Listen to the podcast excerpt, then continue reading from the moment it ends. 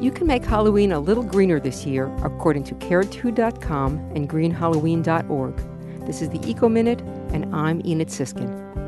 Next week is Halloween, and if you still have some preparations to do, you might do them a little differently. Instead of carving a big pumpkin, get some smaller ones and paint them or decorate them with yarn, ribbons, or other found objects.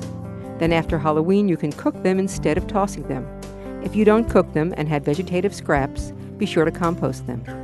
If you do have a carved pumpkin, use a beeswax candle or LED lights for decorating.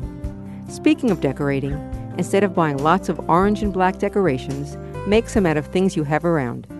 If you search on Halloween crafts, you'll find many suggestions. For more information, go to wuwf.org and look for the Eco Minute under the program's drop down menu.